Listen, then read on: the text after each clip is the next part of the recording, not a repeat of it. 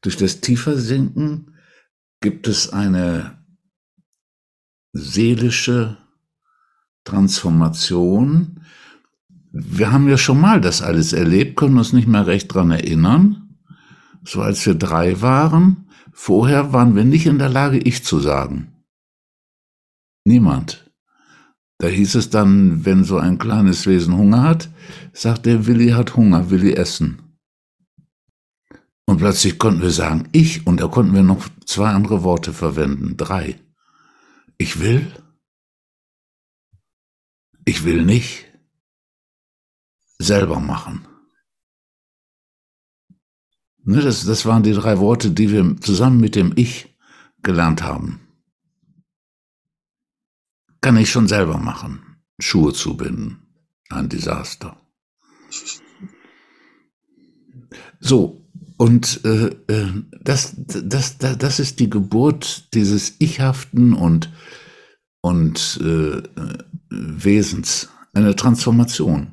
Wir können an die Zeit vorher gar nicht uns erinnern, weil das unter einer anderen Struktur abgelagert ist im Gedächtnis.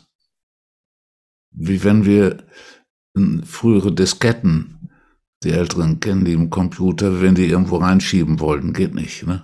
Ist anders abgespeichert. Also da hatten wir schon mal so eine Transformation. Die ist aber von alleine gekommen.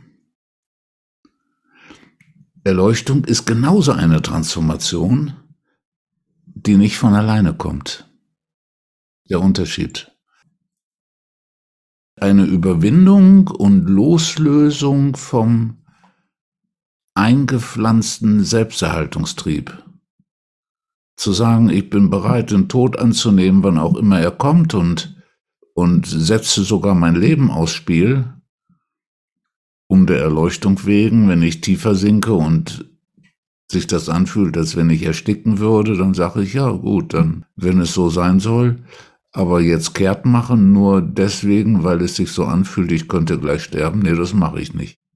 Da bleibe ich dabei. Und wenn ich sterben sollte, bin ich damit einverstanden. Das ist gegen die Evolution. Das ist der Grund, weswegen Erleuchtung die Menschen nicht so wie die Pubertät erfasst, wo man nichts gegen machen kann. Ist ja auch so eine Transformation.